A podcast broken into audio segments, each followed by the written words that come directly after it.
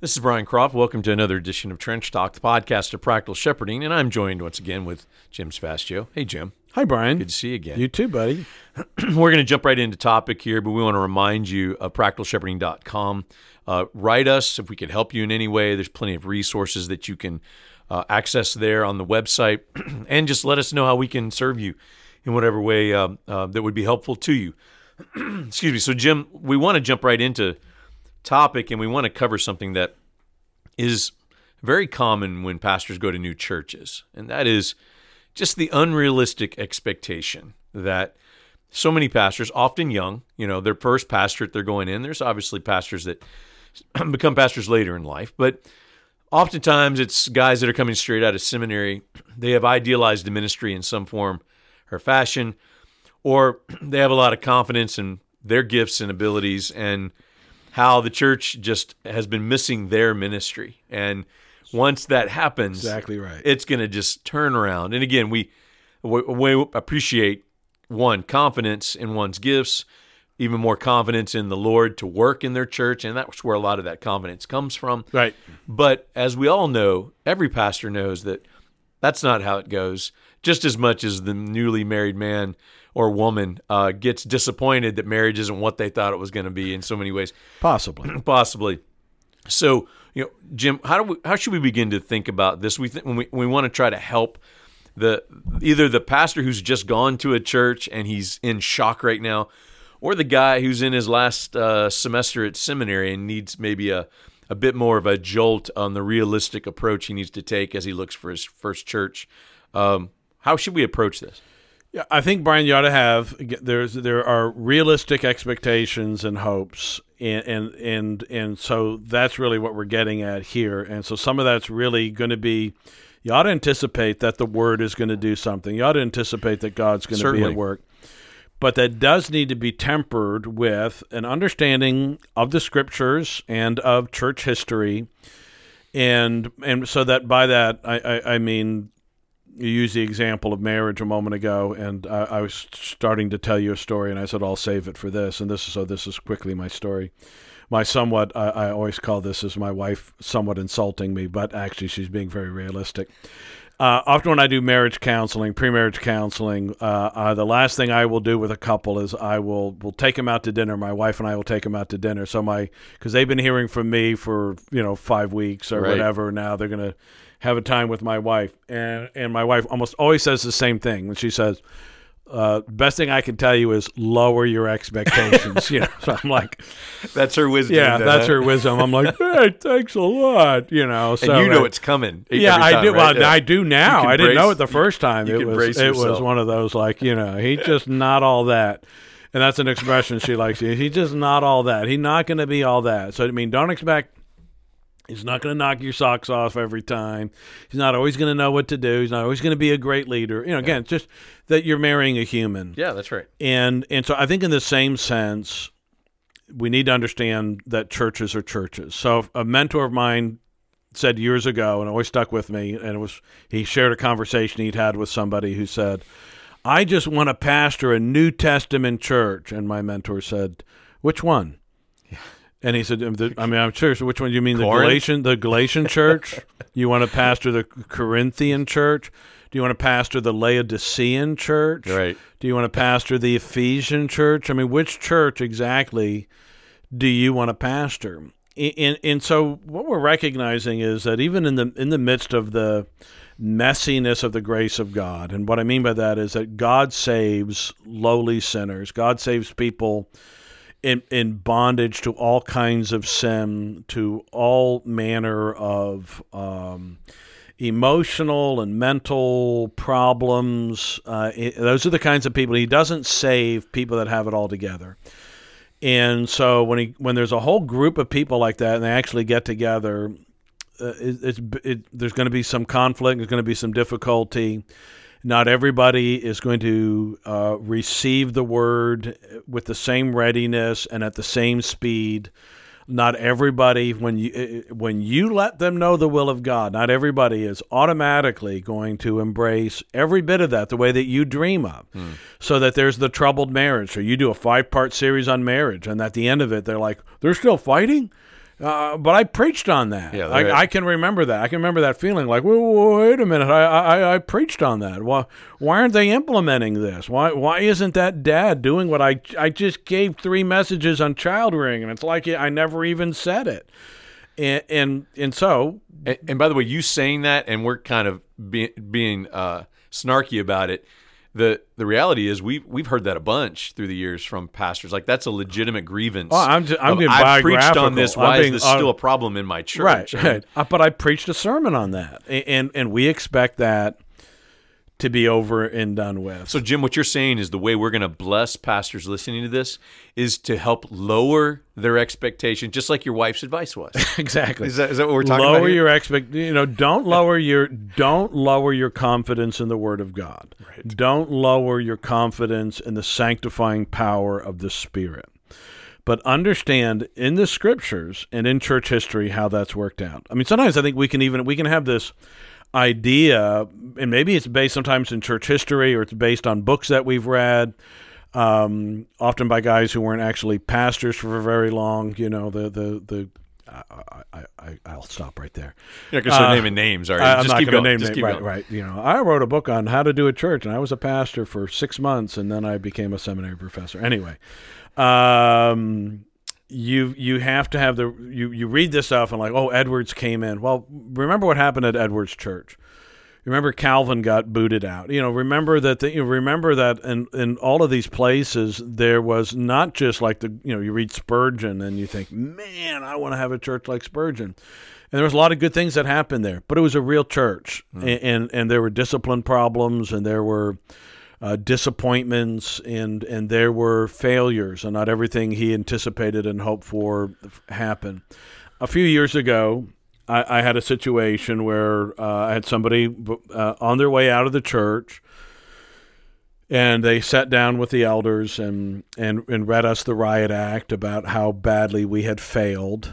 And uh, in in the situation, because the situation didn't resolve itself, we Yeah. didn't, you know, w- there, there was a problem in the church, and and you sought to address it, and it didn't work out, you know, and this was the accusation. So therefore, we were unqualified to be pastors. Okay. and I told a story.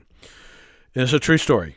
And uh, it's a story about a man who had pastored a church for three years. Or he had, and it was a small church or small gathering, is a small group of. of, of um, there was a dozen that were there in the congregation. He'd been there for three years. He had uh, poured his soul out to them. He had preached excellent, faithful messages. At the end of that three years, that congregation was marked by pride and bickering. And this is a true story. One of the members of that church killed himself after after uh, becoming demon possessed, literally demon possessed. And and the question I asked, you know, was that was that man a bad pastor because the result, the fruit of his ministry after three years was a lot of pride, a lot of division, a lot of unbelief, and a demon possessed member that committed suicide. Well, that that pastor was Jesus, who had twelve disciples, and one of them turned out to be a, a hmm. devil. Hmm. And, and you don't look at that and go like, well, wow, you know, what what was his ministry ineffectual? Was the word of God without power? Be, uh, was it that he didn't do a good enough job loving them and coming alongside them? And, we, and we've talked about this a lot, Brian. That sometimes there's there's disappointment and then there's sometimes guilt or there's sadness and sorrow that things aren't. And sometimes you think to yourself, well, if I were a better pastor, if I were a more loving shepherd, if I just preached better, if I had said this and not that, then everybody in the church would be doing well and they'd all be prospering and, and they'd all be rocketing toward sanctification.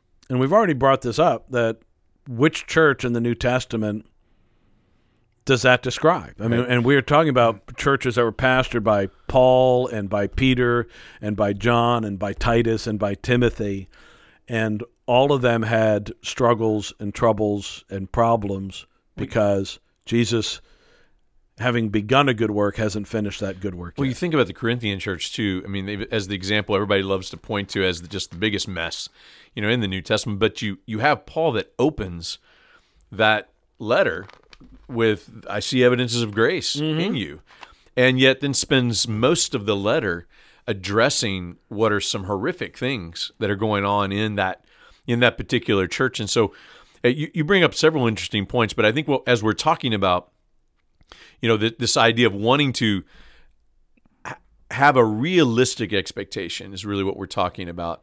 Not not doubting God's work and His Word and the power of the Word and the Spirit's work and all those things, but what we want to address is and really a, an idealistic approach to, to church ministry that that just is not is not uh, found is not grounded is not realistic, and it's also not grounded in the work that God uh, is going to choose to do. To your point, it the way God wants to work in a church may be very different than what we understand it's supposed to look like. So it's almost like I watch a lot of young pastors take their first church, and they set themselves up for failure in uh, in a in a terrible way. It's kind of a, a perfect storm because it's I go in with this I, idealistic idea of what I want to see happen in the church, and then it, a lot of times it's an unbiblical uh, it's an unbiblical view of the results that you're going to see. So, Right. for example, somebody who goes in and says, "Okay, within the first five years, I want our church to numerically grow from this to this." Right. I'm in Southern Baptist circles, Jim. That is still a really common way to to determine the fruit of your ministry that you're doing, mm-hmm. and that is just a recipe for disappointment and a, a letdown because we are not only setting a high bar, whatever that is, potentially an unrealistic expectation. We're measuring it in a way that that God doesn't measure it in my in my opinion. So, you know, we're we're already so this the five year rule that, that people know me to to have be talked about a lot that it takes five years to establish yourself in a church to really become the pastor where your ministry really starts can start to flourish. And when the average stay of a pastor is three to four years, and then they leave and go to the next place, mm-hmm. you know, then that's a problem in a lot of ways. But I would I would say the result of the average stay being less than five years is what we're talking about. It's because guys will go in and have that combination of one, an unrealistic expectation of what they want to see, and what the results of fruitful ministry actually looks like. And when both of those are n- are not in line with the way that God works, it's kind of a recipe for disaster, wouldn't you say? I agree, uh, and I uh, think again, Brian, you have you, what you call you know unbiblical expectation or extra biblical, uh, Extra you know, which is that it's- numbers the church is going to grow, things. or this many people are going to be converted, the church is going to grow, going to have this many baptisms. You're not promised any of that. But sometimes, Ryan, what we're dealing with is like, why doesn't feel like the word is the word either is not doing as much as I want. I mean, that that's very often the case. That's not the case in our own lives too right. uh, or the word's not doing anything. And I think that's where you want to say, like, there are realistic expectations. Like, uh, uh, there's a difference between saying that I've got a guy in my church who is struggling with anger and with lust versus I got a guy in my church who is an adulterer seeing prostitutes and uh, you know on the one hand you say on the one case you say listen that's sin that needs to be addressed but it's within the purview of of a converted person Yeah. and the other is that ha- that has to be discipline and so I so I, I don't want to make it clear that I'm not saying just turn a blind eye to everything and that every gross excess of sin Yeah. is to be turned a blind eye to but when you my point is that when you when you read the New Testament and you see the exhortations in the New Testament. So one of my favorite ones recently that I've been meditating on is in 1 Thessalonians 5 when where Paul ends a series of exhortation toward you know comforting the weak, coming uh, uh, confront the unruly, comfort the weak and uh, strengthen the frightened or whatever exactly how it goes. But then he says and be patient with all. And and then you you know love is patient Paul says, love is kind. And then you have the repeated exhortations, bear with one another in love, you know, those kinds of things. And that's a recognition that, wow, okay, Paul was dealing with a lot of um, people in church that required a lot of patience. Yeah, that's right. And, and so it's one of the most, it's one of the most important, it's the first thing he says about love. Love is patient. You're going to love your congregation. You need to be patient with your Yeah. congregation Yeah. And and that means bearing with them over the long haul. And what you're bearing with are faults and foibles, uh, blots and blemishes, uh, and and in some cases real sin that needs to be confronted, and with the recognition that not everybody changes the very first time that they hear the word.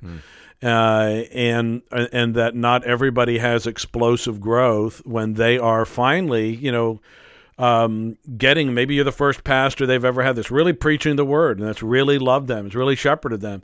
And you ought to do that with hope that God's going to own this and God's going to bless us, but He's going to bless it over a long period of time.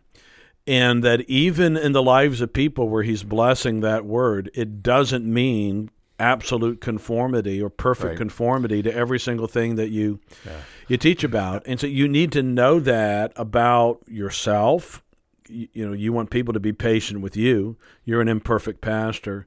You're an imperfect pastor pastoring imperfect people on their way to perfection. Uh, and and if you and if you again you think to yourself no if if I bring the word and this is what I thought Brian when I came in that if I will do if I will be faithful and if I will love these people and if I will give them the word then we are going to be spared many things in this congregation. Yeah, yeah. There's not going to be division. People are going to they're going to know to love each other. They're going to learn to patiently deal with each other.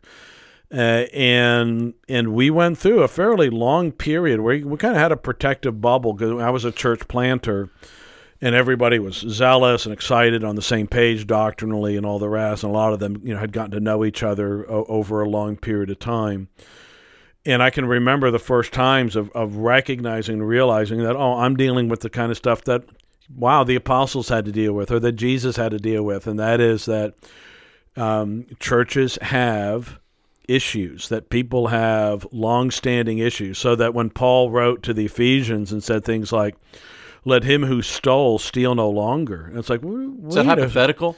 Yeah, it wasn't hypothetical. It wasn't like oh, I don't have anything to write about. Uh, I'll just throw this out. Maybe someday somebody, you know, like he knew he'd been, culture, he'd, he'd but nothing in, in, the church. Yeah, yeah right, right. right. Uh, or you know, Paul says to the to Titus, you know, Cretans are always, you know, idle, be lazy gluttons, gluttons, and whatever. Yeah. And he said, this testimony is true. Yeah. Therefore, reprove them. You know that you have to address that. That it didn't mean they weren't saved. They were saying, but they were Cretans. They so, were they had had a they Cretan culture. So I appreciate you mentioning that because it is there's something that else I wanted to say in regard to this.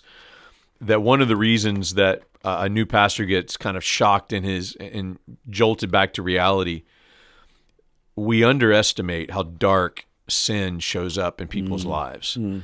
and I think that that's the other reason why uh, we want to be able to talk about something like this. It's not just about, oh, I, I want to see this many conversions and we don't see it and I'm disappointed. That that's one version of it. But the other thing that I have found that really can deeply affect a pastor is he had no I mean he didn't have a category for this man in the church would actually go and cheat on his wife. Right. Not and, that guy. And and, and he, this person he, yeah. he didn't this person he had no idea that they could they could do this or, or you know the I had no idea. I didn't even think about that. This this person could ab- abuse multiple children. I mean, just yeah. there's a darkness to sin that exists in the church. Yeah, and a lot of times we kind of want to put our head in the sand because we don't we don't want to deal with it. One, and two, you know, when we think about our you know quote unquote reputations, what people say about us in our church. Yeah the dark, scandalous sins of First Corinthians, you know, yeah. are are are things that are hard to to accept and deal with, and they certainly can make it feel like it cancels out any of the evidences of grace that exist. Right. And sometimes when those kinds of sins are exposed in a church, our temptation is to think, oh, they didn't have faithful pastors, that there wasn't sound doctrine being preached there. Yeah. It was a distorted gospel being preached there. And I'm telling you that, that, that yes, that is sometimes the case. But there was a there was a demon possessed man that killed himself under the ministry of Jesus. You know, there there was um, there was there were guys who fought over who was the greatest under the ministry of Jesus. Uh, the Paul preached at the Corinthian church, and and and Barnabas preached, and Peter preached at that church. There was no lack of sound doctrine or powerful preachers or men of integrity leading that church, and yet a man had his father's wife. Yeah you know, so under the best ministries, under the greatest truths, uh, you, you, again, we can think to ourselves, no, well, that's not going to happen here. It's not right. going to happen with me. We're a confessional church. I'm a man of, I'm going to be a man of integrity. I'm going to be a man of affect, affections, and and the result of that will be, and, and you might have an idea, you know, well, they're going to be not going to be perfect, but I'm going to produce. I am going to produce. Yeah. And you and you touched on this, Brian, at the beginning, and the idea that some people have had, and and there's a reason you say it, and the reason I've said it because we've seen it in guys' lives. Uh, It's usually not stated explicitly, but like I am what has been missing in church history. You know, and, and um, I had a, I had a guy I helped mentor a little bit the other day who contacted me and he was having some struggle in the church plant that he's in, and he said, "I, I got to confess, you know, I thought I'm going to do this better than Jim." And uh, the problems I saw at RBC, you know, we're not going to have. I'm going to do it. I'm going to do it right. I'm going to do it better. And then, you know, there it was because it's because it's church, and churches are made up of of of of sinners. Uh, and and it doesn't mean Jesus hasn't begun a good work. It just means he hasn't finished that good work. I have a friend of mine who mentors a lot of young guys through the years, and uh, he is eager to continue to have ministry conversations with them. He has them in their church, and and of course, some of these guys are, are they're young, ambitious, and idealistic, and they would really press him on, you know, th- this, you know, this is a mess. Like you need to fix this. You, this needs to be better than you know that it is, and and of course, there's times where this pastor would would agree with him, but there are times, and he was kind of famously known for this. After he'd go round and round with him a bit, he'd look at him, and of course, these are guys that are adamantly, you know, pushing him on things that and had never pastored a day in their life. Right.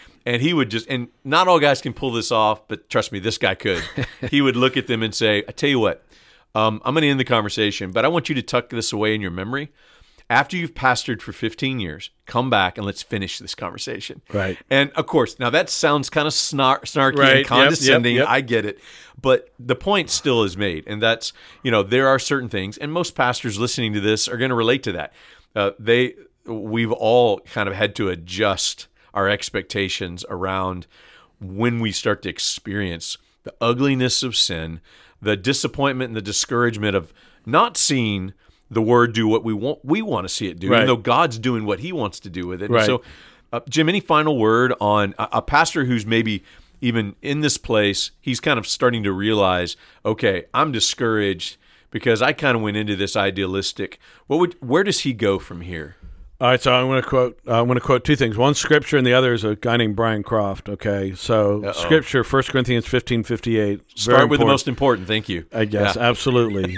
and I maybe add to that Galatians six. Uh, Galatians six says, "Don't grow weary in doing what's good. Good. Yeah. For in due time you will reap if you do not lose heart." Mm-hmm. The other is 1 Corinthians 15, 58. Therefore be steadfast, immovable, Immovable. Always abounding in the work of the Lord, knowing that your toil is not in Not in vain, vain. in Yep. the Lord. Yep. The reason it's not in vain in context is because Christ is risen. Yeah. And Jesus is going to Jesus is going to do something in your church. And one day in your church with all church, he's going to present it to the Father without spot or wrinkle or any such thing. It's a good word. Um, C.S. Lewis once said, "Ah, I, I, I, I broke in. I was going to give scripture and Brian Croft. no, no. C.S. Lewis C.S. Lewis next. said something once to the effect of that if we could see now the the lowliest, or I think he used the word meanest, the meanest saint, what they will be, we would be tempted to worship them. Hmm. So that struggler, that one guy who you, you roll your eyes at more than any other in your church, if you could see what Jesus is going to make him, if you could, if that could be presented to you right now, you'd be tempted to worship him. Yeah. But Brian Croft said one time, I'm really "Do you know nervous now Brian- because really- nothing I said is going to match anything you just said. So- it's not, but it was all right, and I've quoted it before.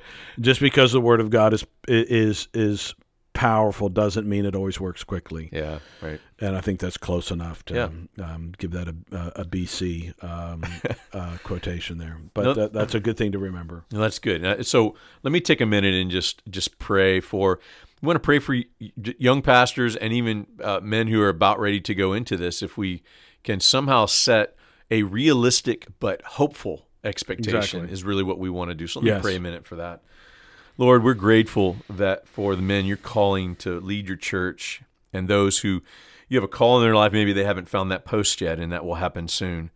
We ask that you would just help them to find the balance of a not just a realistic approach so they won't be disappointed, but a, a biblical understanding of what they should expect you to do and trust that you do different things in different churches and remind them of their task, their role is to preach your word and love and shepherd your people well, and that you will do with that church whatever you want. And we pray, Lord, you would help uh, each each pastor listening uh, each one of us doing ministry in your name, that you would help us uh, to be realistic, uh, to know that uh, sin is very dark and how it shows up in all of our lives at different times.